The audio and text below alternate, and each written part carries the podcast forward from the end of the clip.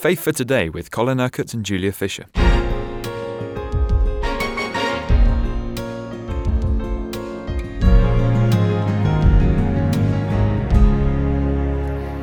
Good Friday, the day where we particularly remember the death and the resurrection, of course, of Jesus, why he died. And we're looking closely at the book of Isaiah, the prophecy of Isaiah. And of course, in Isaiah 53, as you mentioned yesterday, Jesus, it's all about Jesus. It's a wonderful explanation of the meaning of the cross, of what God actually accomplished on the cross, written 700 years before the event. But you see, God lives in eternity. So he can see what is going to happen because it's all his plan, all his purpose. He is not confined by time like we are in our humanity. Now, there is so much I'm going to have to move fast. But let me tell you right at the beginning, as I go through this, what you will see is that God has identified with every person in every conceivable need and has taken that need to this cross so that it will be dealt with. Now, you'll see what I mean uh, as we go through it. This prophecy about the cross actually begins at verse 13 of chapter 52. See, my servant will act wisely. He will be raised and lifted up and highly exalted. Well, he'll be raised up on the cross, then he'll be lifted up and exalted when he returns to heaven just as there were many who were appalled at him. Now, picture Jesus hanging on the cross. Many were appalled at him. His appearance was so disfigured beyond that of any man, and his form marred beyond human likeness. That's what Jesus looked like on the cross. He wasn't a plastic figure with a little red mark on his side and a couple of holes in his hands and feet. He was literally a bloody mess, as the film um, uh, of the Passion of Jesus tried to portray a few years ago. But you see, we can understand that Jesus was identifying with the disfigured, with those who are disfigured physically, but those who also feel that they are disfigured people. So will he sprinkle many nations, and kings will shut their mouths because of him, for what they were told they will see, and what they have not heard they will understand. Then chapter 53 begins Who has believed our message? And to whom has the arm of the Lord been revealed? He grew up before him like a tender shoot, and like a root out of dry ground. This is what many Jews still do not accept. They don't understand that here is a clear messianic promise that the Lord will come as a tender shoot. Yes, he will come as the reigning king when he comes again. But you see, the scripture talks of two comings of the Messiah, not one. And first of all, he comes as a baby, as a tender shoot. He is a root out of dry ground, the dry ground being spiritually the condition of Israel at the time. The voice of prophecy had been silenced for over 400 years before John the Baptist began in preparation for the ministry of Jesus. Then the scripture says, He had no beauty or majesty to attract us to him. Well, that again was what Jesus must have looked like on the cross no beauty, no majesty. So he's identifying completely with those who feel that they're not beautiful. They're not beautiful, perhaps physically, but they're not beautiful as people. I mean, I was uh, speaking at a, uh, a meeting once where Miss World was giving her testimony. Um, she was a believer and a very, very beautiful woman, obviously. But her testimony was that she had got into the beauty business because she felt so lacking in beauty as a person. And it was to sort of build up her self esteem that she, she first got into all that. She subsequently came to know the Lord and so on. But you see, Jesus is identifying with all those who, who don't feel they're beautiful. He's dying for them in order to make them beautiful in the eyes of God. Um, then we read in verse 3 He was despised and rejected by men. So Jesus is, is identifying with all those who are despised, all those who feel rejected. Oh, you know, there are some people around who complain all the time. They've been rejected, rejected, rejected. Listen, everybody has been rejected. So get over it.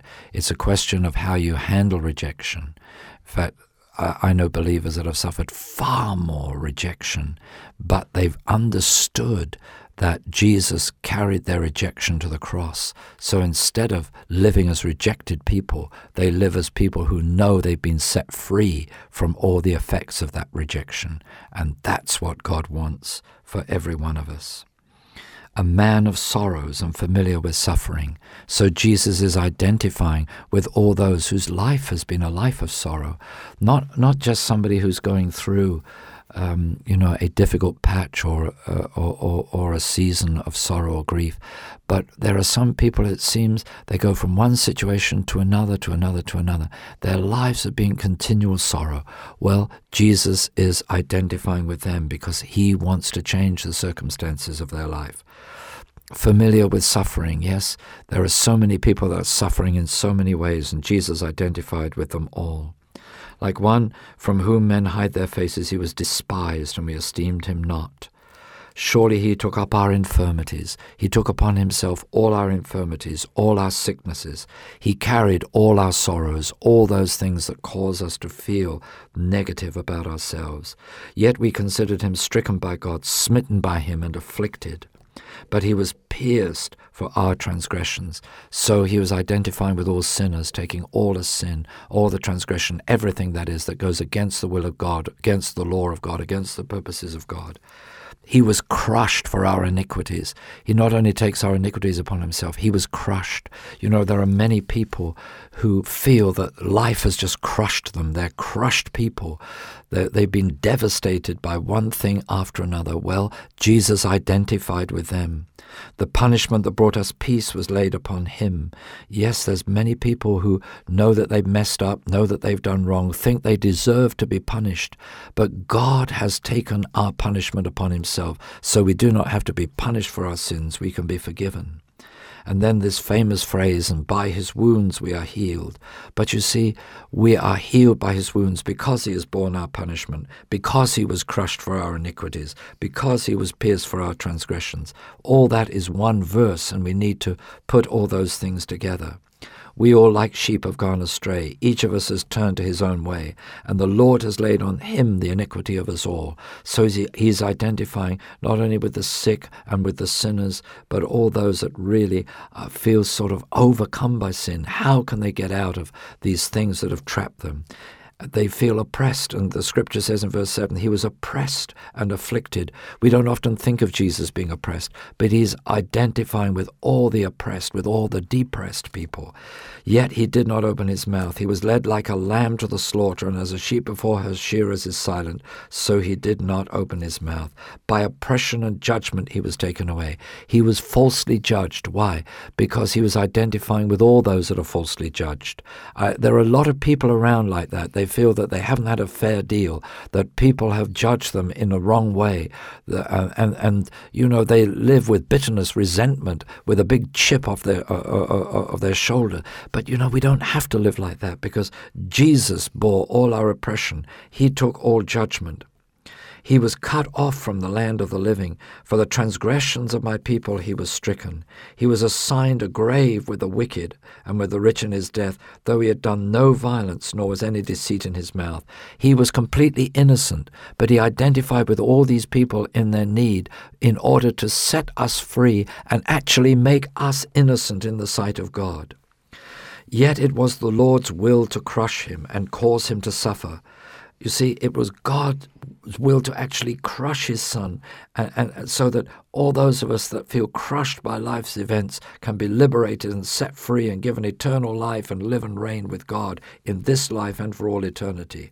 And though the Lord makes his life a guilt offering, he will see his offspring and prolong his days. Well, we as believers are part of that offspring and the will of the Lord will prosper in his hand, and we can prosper if we only yield ourselves to the will of God, because he has set us free from all these things.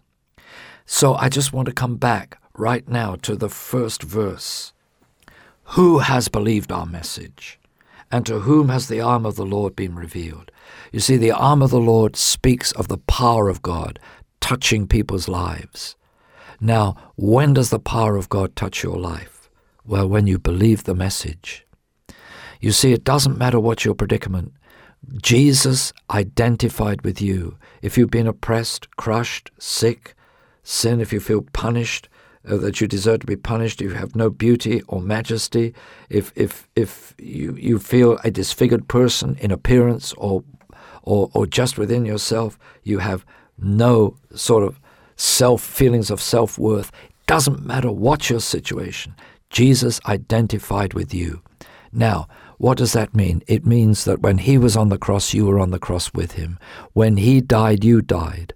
And that need was dealt with when he died.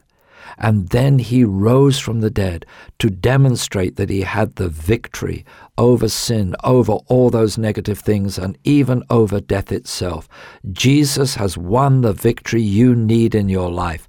This Good Friday is not a day to mourn. It's not a day to be sad. It's not a day to be downcast. It's a day to rejoice. In our church, we rejoice on Good Friday. We are full of praise because the victory has been won.